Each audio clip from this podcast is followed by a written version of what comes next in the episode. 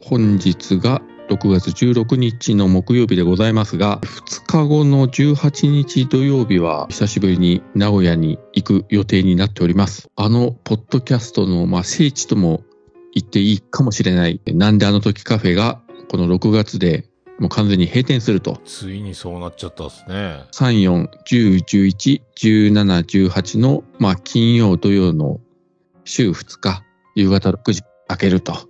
でしかも、えー来た人に、えーお店の中を片付けさせるという。そういえばほら、島次郎さんが描いた絵があったよね、カフェの中に。そうですね。あれはどうなったの？どうなったんだろう。あ、で、俺行ったらもらって帰ろうかな。あれはいいっすよね。いいよね。どうなりますか。まあでもね、いろいろ思い出がある店なんで、おそらく、えー全国からいろんな人が最後にということで行くんじゃないかと思いますので、まあとりあえず自分は18日土曜日に名古屋に行きますんで、行ってる人がいらっしゃいましたら、えーなんであの時カフェでお会いできればと思います。グランドフィナーレ。